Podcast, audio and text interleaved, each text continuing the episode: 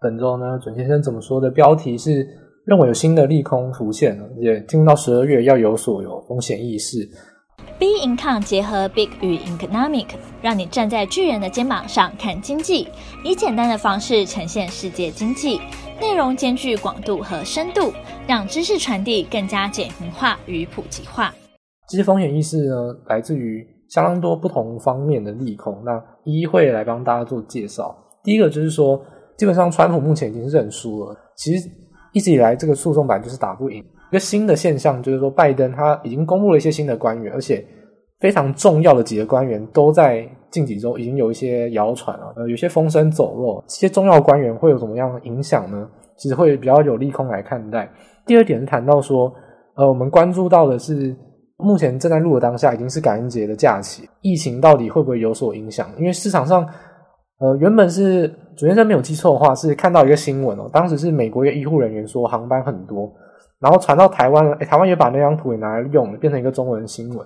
不过主先生有一些不一样的看法，就是说感恩节假期到底对疫情的影响是什么？我觉得要有一些不一样的一些解读。那回应到台股呢，台股也有会有一些利空现象，就是因为在技术面上还有产业面上，其实。技术面上盘整的过程之中呢，盘整就会出标股，这反而是最难操作的，因为你看着指数上上下下，然后做震荡，其实呃不太知道进出的操作点，但是看着很多中小型的个股就往上开始飙，就是涨涨个股不涨指数这种现象，反而也是操作上比较困难的，所以会给大家来做一些解读。好，所以我们先来看看，就是说道琼工业指数，就是说关于整个欧美就是国际股市的方面，第一点谈到就是。感恩节但休市一天，所以目前就四个交易日来看，其实有一个向上跳空缺口，不过还是在三万点附近曾经创高，不过还是稍微有一些明显的压力区。怎么来看后市的变化呢？第一个就是谈到呃官员的名单有些透露。第一个我们最常会认为关心到股市的，第一个可能是 Fed 的主席，第二个是财政部长，第三个是国防部长。因为国防部长在最近一两年以来是非常重要，对股市来说，因为牵涉到是对中的一些议题，还有对中的一些看法，所以这三个官员也就是我们目前最需要关注的。那这三个官员呢，是目前的，就是最有可能的人选是谁呢？第一个是现任的 Fed 理事哦，布兰纳德，他也是目前理事中唯一一个民主党的。那目前大概也确定他应该会由他来接任费的主席，就说明年呢，鲍尔应该就被换下来。好，那这个当然会有一些解读的空间，我们待会来解读。我们就先来顺着讲下来。第一个是说。费的主前主席奥巴马时期的叶伦可能会接任财政部长，诶，这个其实是我认为是一个非常关键的一个重要的点哦，就是说由叶伦来接任财政部长。那第三个就是说前政策次长，就是说国防部的政策次长是弗洛诺伊，他可能会成为第一个女性的国防部长，诶，这个也是蛮特别的。啊，总之啊，就是不论他们的能力与否，就单看名单的话，三个重要官员都是女性，再加上副总统贺锦丽也是女性。所以女力当道，或者说比较偏左派的民主党的一个氛围又再次的呈现。好，那我们来谈谈影响的部分。第一个就是说，如果大家还就往回推历史的话，葛林斯潘在执掌费的过程之中，就是他当主席其实二十年了。曾经他虽然是有共和党的身份，不过他其实也经历过民主党柯林顿的时期。也就是说，在那个年代，其实费的主席是比较有就是超然中立的一个立场。但观察近几年来的 Fed 的决策，其实都常常被政府所影响。例如说，叶伦他是明显明显的是一个民主党的党员，鲍尔也是一个明显共和党的党员。那目前布兰纳的上任，他是唯一一个民主党的 Fed 的理事，所以说好像拜登也理所当然就要把他上任，把他上拱上位，成为一个 Fed 的主席。是不是从此之后这样子？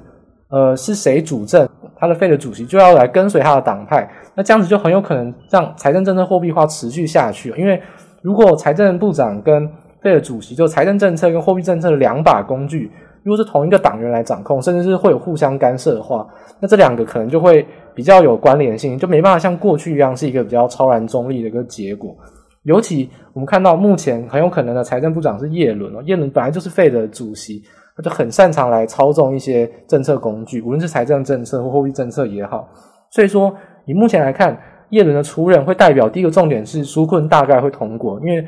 呃叶伦很明显是一个新兴凯恩斯学派的一个头号分子，干涉市场，然后来让目前这个弱势的情况呢有所反转，是明显的。因为他本来就是当过费的主席，所以他相对来说，他操纵政策上这种工具的力道会比较足够，所以财政政策应该会在拜登上任之后呢有所接任，然后费的主席反而会成为一个辅助的角色，这会有一些调配。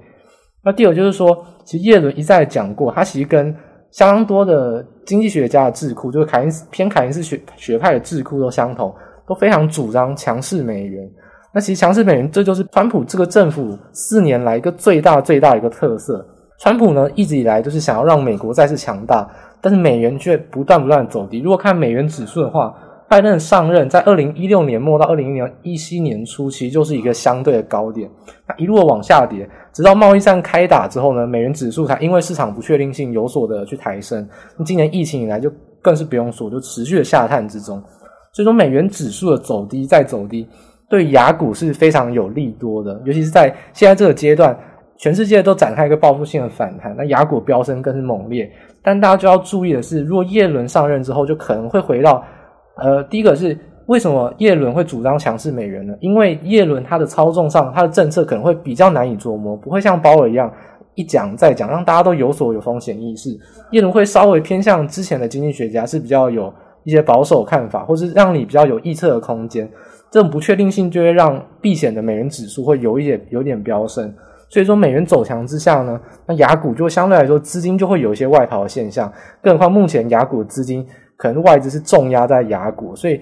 当然这跷跷板理论，那你现在压得很重，反弹过程之中也会有所震荡。这也是呃，可能不会发生在十二月，但是从明年一月开始，一陆续，这是一拜登你上任以来，可能大家都陆续去关注，就是强势美元这个扭转情况下，雅股可能就不会再有这么强势的一个走势，就慢慢会有一些震荡空间。好，那第三点就是说，国防部长啊，就是大家会有一些疑虑，就是说到底对中立场上，就台湾很常讲说，拜登就是会。卖台亲中，那到底是不是呢？其实这新的国防部长的可能候选人就是弗洛诺伊，其实是民主党之中相当强硬的强硬派啊。所以说，封锁中国科技业这个从川普沿袭来的好处，我认为民主党还是不会轻易的还回去。当然，他对于全球的政经的变化会走向一个比较呃温和，那还是会跟中国和好，那还是会跟各个国家，不再像川普一样会比较强硬，动不动就要课税啊、盖墙等等。但这样的情况下呢，还是会让这个步调稍微再延缓一点，不会说立即的转向轻中的一个立场。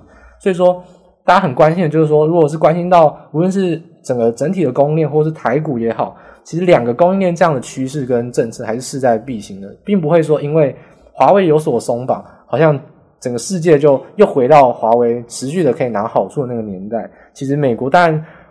川普是坏心做好事哦，他当然是因为想抗中，所以做了这件事情。但是，这样做这件事情是对美国是明显的拿到非常多的好处。民主党大概也是心里有底，所以不太会在这个情况下轻易的去改变这样子。所以说，财政政策货币化会持续下去。那再第二个就是说，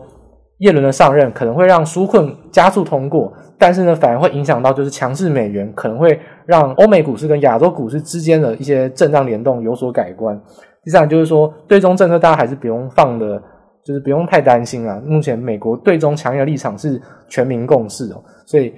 民主党也不太可能会在这个地方操之过急，明显去做一些轻重的动作。所以说，这三个官员呢，大家可以好好去解读一下。那目前准先生解读是到目前这个样子。我认为，对于欧美股市来说呢，当然是一个走平的空间。那对雅股会透露一些警讯，就是大家。可能进入到十二月，甚至明年一月，都要陆续去提防到一个点。第二就是我们刚才有谈到，就是说，呃，目前录音的当下其实是感恩节的后一天了。那马上呢，美股就会开了一个半天的盘，就是感恩节后会只开半天盘。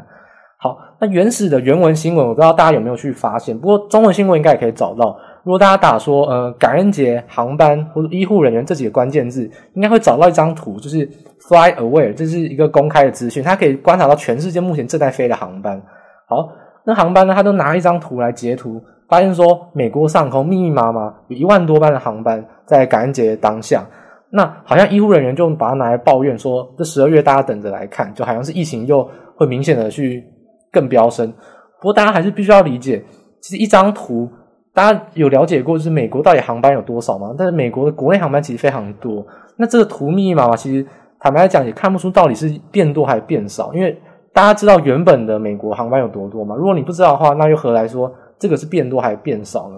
而且根据最近的统计数据啊，其实加节的情况下，航航班当然会有增加，不过有六十一趴的人其实因应疫情飙升，所以更改班机或取消计划，就六十一趴，所以非常多。再来就是说戴口罩比例，其实美国也是慢慢的走高，已经到七十一趴，所以说用一张航班图，密码航班图，有一点标题杀人，因为到底感恩节疫情。的航班增加了多多，其实应该是要跟过去的感恩节比，又或者说跟过去的假日或平日来比，用一张图这种密码的图，好像大家都看图说故事，说好像航班很多。那如果大家现在点开 Flyaway 看一下亚洲的航班，目前好像航班停止，亚洲看起来也是密密麻麻。所以说这个还是要有数据考量，不是说一个图像就可以大致来做解读。所以说这张这个新闻我认为是有点炒作为主，大家还是不用太过度去。看待说，好像感恩节过后，美国就会持续做飙升，因为本来就是持续恶化当中。但我认为感恩节不会成为一个继续引爆的点了，所以这点其实是要必须澄清，跟大家来稍微做一个说明的部分。那大家可能要小心，还是一再强调新闻呢，看原文，甚至是不要因为一张图然后就过自的去解读。可以可以想一下，它到底前后比对该怎么来真正去诠释。好，所以说我们看看利空的部分，就是谈到说，第一个就是。疫情还是持续的在飙升。那拜登纵使上任之后，但目前官员看起来好像会呈呈现的是一个，就是短线上是一个走平哦，因为并并不会对于股市有特别大的影响。因为拜登跟民主党政府本来就不会特别去想要炒作股市，更不会在一上任的时候就去拉抬股市，也更不会在现在是创新高过程中马上去拉高股市。所以说，短线的震荡还是必须要告诉大家一定要提防，而且强势美元跟。哈佛经济学派目前主政的几个财政部长跟呃费的官员，哈佛经济学派都是主张反垄断，所以说科技股、大型科技股就是目前疫情飙升大者恒大最需要被反反垄断去关注的一个首要的一个头号目标或杀鸡儆猴。所以说，跟大家一个数据考量，选前的六十天呢，预报酬我把它统计做了一些相关系数的统合，基本上呃道琼工业指数。然后，纳斯达克跟费城半导体都是非常高度相关，大家都零点八到零点九，尤其是纳斯达克跟费城半导体，因为一个是科技股，一个半导体类股，确实零点九，非常高度相关。那如果我们一般认为美股会影响到台股，所以我们把美股前一天跟台股后一天就隔一天开盘来做一个相关系数的话，选前六十天的相关系数也高达零点四以上。其实虽然说美股影响台股，不过这个高的幅度确实也超乎我的预期，也蛮高的。不过大家可以看到，选后到目前为止十七个交易日，如果像我们有中秋连假等等，那我就把它统合在一起，就稍微做一些修正。选后呢，道琼工业指数跟费城半导体还有纳斯达克，其实明显相关系数都下降很多。所以一再提到，如果纾困通过，就会涨价值股，不涨科技股。就是说，大家选股上，我们之前一直强调，选股要特别注意，就在这个部分，还有选市场要特别注意，因为大家可以如果可以看我们粉钻图，就可以发现。道琼工业指数，就美股三大指数跟台股都是负相关，当然没有负的很多，基本上算零相关了。也就是说，个别市场表现非常重要。那大家在目前的行情上也可以看得很明显，常常美股在震荡，那雅股继续涨，那台股最近涨不上去了，美股却突然又来创新高。所以还是告诉大家，选后呢，个别市场呢是一个非常重要，个别产业非常重要，大家一定要特别留意哦。在目前纾困案可能会是马上第一个潜在的利多。大家可能还是会比较往呃补涨股或者说价值股这样子来做一个主流方向，科技股可能会需要再还款，或者说如果你买进的话，可能会需要等待一段时间，并不是短线上会让你发现有潜在的报酬。所以说这个选后的一些走势，大家还必须要特别提防，就是指数上跟科技股会有一些震荡的一些现象。好，那接下来就是来看看台股的部分。那台股本周的话呢，诶在礼拜三，就是十一月二十五号呢，那这根黑 K 就相当重要。待会我们来讲为什么重要。看本周以来，其实跟我们上周所预期其实相同。第一个是说，指数就基本上是没办法再创高，呈现一个比较震荡，而且缺口不再出现，其实就是很明显。因为台股其实量能都没有再去爆大量，除了除非是有缺口，不然很难再创高。所以如果没有爆大量的话，就呈现一个就红黑 K 交错这样子的情形。那再就是五日线走平，那当然也很正常，是因为。指数不再创高的话，走平震荡，但五日线也会走平。所以说，十月二十五号这个黑 K 其实重要点就在于它是一个破坏节奏的关键 K。第一个是说，呃，五日线从创新高以来从来没有跌破过，那当天马上碰到都会有支撑向上。那十月二十五号的黑 K 是第一次跌破了五日线，再来就是说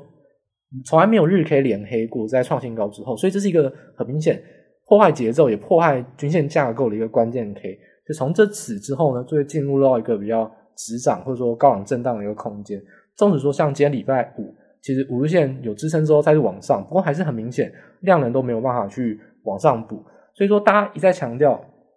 那时候创新高的时候呢，准先说，呃。既然出现缺口，就没有没有什么高档价量背离啊，就基本上缺口出现，跳空就是跳空了，没有什么价量背离可言。那现在这个情况下，如果不是用缺口去创高的话，要在盘中突破创新高，就非常需要爆大量。尤其是看到呃礼拜二、礼拜三一三九一之后连续两根黑 K，量能的横都爆到两千四百亿之上。所以说今天这种量能，如果往后要在盘中追价突破新高，没有到两千五百亿、两千六百亿的量，可能都比较难一点。真正的高档价量背是在这个时候才必须来去做一个解读。所以说，高档震荡就是目前这个情况下比较合理的一个研判。好，所以接下来看后市，就是说，既然已经呈现一个比较震荡走平的情况下，那接下来有没有一些关键的一些位置点能判断到底要进场做多或做空呢？目前是呈现五日线震荡。那其实大家看现货呢，看日盘就会感觉。好像是一片安乐，好像守在五日线，就算跌破也没有跌破多久就站回。但大家发现是台子期其实两次在夜盘都有测试到十日线，就是跌破五日线是稀松平常的，还有测试到十日线。尤其像礼拜四，很明显的是有一个像是一个城市单，突然有一个胖手指在夜盘的时候突然暴跌到呃七五零的位置哦，那也是刚好测试到十日线，所以很明显发现。实线可能是法人目前他们城市单一个关键的支撑价，他们是有要守的，因为每次的跌到这边，他们都会有城市单是蜂拥而出去支撑这个位置，所以十日线连日的震荡走平之后呢，十日线也会走高。那走高的情况下，如果跟五日线做重合，那主线生就可以大胆预测，接下来如果是在日盘的时候，现货跟期货同步的来去回测到十日线，就是说五日线跟十日线同时的去回测的话。我觉得很有可能就会有跌破的风险，因为一次两次的去支撑，但创高其实都没有量的话，那接下来有可能就是要跌破了。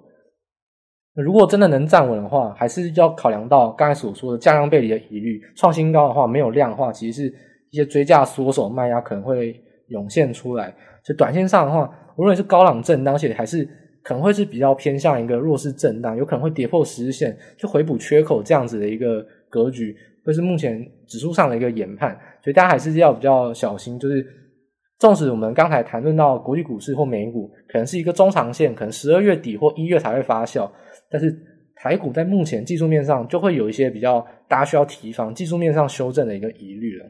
最后呢，最后呢，就是来谈一谈就是产业跟个股的表现的部分。如果本周有去操作一些个股，或者说有在观盘的话，应该可以发现。其实个股是卧虎藏龙，每天涨停板的个股其实不少，因为中小型个股其实都是慢慢的都有一些表态的空间。不过，到底这些中小型个股涨停甚至大涨的标的是哪些呢？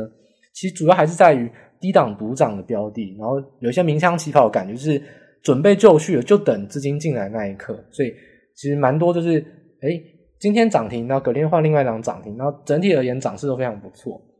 但是大家有没有发现一件事，就是？既然中小型个股的话，好像投信或者说内资主力好像会是一个最关键的一个重要的一个资金推手。那投信今年其实是大赢家，等于说他跟着国家队抄底进场，而且创新高之后呢，投信就一直卖。往往我们大家都是诟病，都说投信呢低档买很多，高档就继续买，然后呢修正下来才开始卖，所以往往好像会有追高的疑虑。那投信今年高档之后呢，反而都没有追高，而且就是慢慢在调节，越卖越多，外资回补。那投信呢，就持续的去丢到货给他，所以在这种卖超之下呢，反而就是聚焦到中小型个股，比较不影响指数，但涨势还是很激烈。所以说，大家观察到目前这个现象，很明显就还是回应到刚才所说的，指数进行一些震荡，然后高档走平，甚至走弱，但是个股之中呢，很多是低档补涨，还没有创新高的个股，在现在这个阶段开始准备发动鸣枪起跑。那有三个族群大家可以特别关注，第一个是 LED 族群，因为 Mini LED 其实这消息已经讲很久了，那已经有开始逐渐在应用，已经确实有在应用了，像是有一些笔电或者说一些穿戴型装置。但大家都要知道，消费型产品最重要的呢，不是看三星，就是看苹果，或看华为。其实没有这些商品来用的话，基本上很难会有一些爆发性的需求。所以说这个大苹果什么时候会展开 Mini LED 的应用呢？是二零二一年会开始展开出货。所以说相关的一些晶粒 IC，或者说 LED 的封装，甚至上游材料上可能会有一些干模组啊，或者是光组，甚至有一些树脂，那些材料可能也都会有一些转强空间。而且明显看到最近几天，其实 LED 族群的强势的现象也是蛮明显的，所以这个是有机可循的。大家可能也要比较持续的去关注产业的消息，因为目前 LED 族群其实有创高的，那也还有很多是来自于正在往创高路上迈进的，大家可以去斟酌参考一下。那第二点还是回应到，哎，原物料中上游，准先还是持续的认为，就是在经济复苏之下呢，报价会有一些上涨。第一个就是说，如果大家不喜欢看传产报价，那看半导体报价呢？半导体报价就是说类比 IC 很缺货，那类比 IC 其实它不是一个高功率哦，就不是像说 CPU 啊要用到什么五纳米制程什么，并不用。类比 IC 其实只要用到六寸晶圆跟八寸晶圆，这种我们认为好像是比较旧时代的产品。那六寸晶圆跟八寸晶圆呢，这种供后吃紧，反而就会让很多中小的矽晶圆厂商在目前这个阶段呢，其实马上就会有一些表态的空间。第二就是说，一再讲房市回升，房市回升，其实大家有没有关注的是，目前的产业消息传出来，就是银建材料要涨价，就是房市可能还没有明显的涨，但是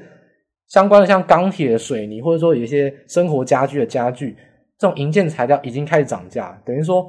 很有可能会利用营建材料涨价来去拉动房市涨价，等于说是先涨上游。所以说，钢铁、水泥这种呃营建材料部分，大家也可以去关注一下。这个产业讯息已经是比较明确的。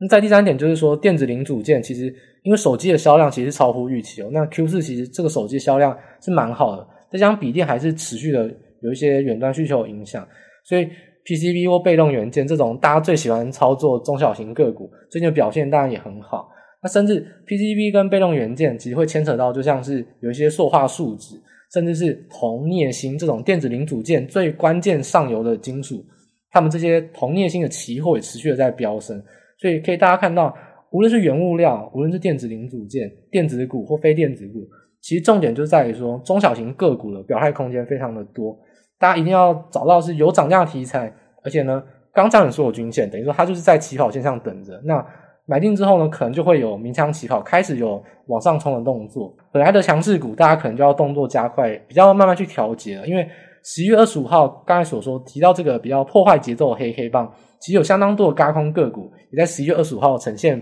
明显的就是终止涨势哦。那例如说像是矽智财的个股，当天最指标就像是金星科是跌停板。那或是像是精彩是跌破十日线等等，这是明显说轧空涨过头，开始有一些指标个股去转弱的风险。所以说盘整出标股的情况下，虽然说指数震荡，不过好的选股，大家应该会在这个行情之下会有一些意想不到的高额报酬。而且这些个股刚才举出来，其实类股族群很多，因为中小型个股就是标的非常的多，然后都不会去拉动指数，所以说相对而言，其实选股胜率来说应该也会蛮高的。所以大家在这情况下，就把握有涨价题材，就可以积极去做切入，那搭配一些技术面上站稳所有均线的一些支撑位置。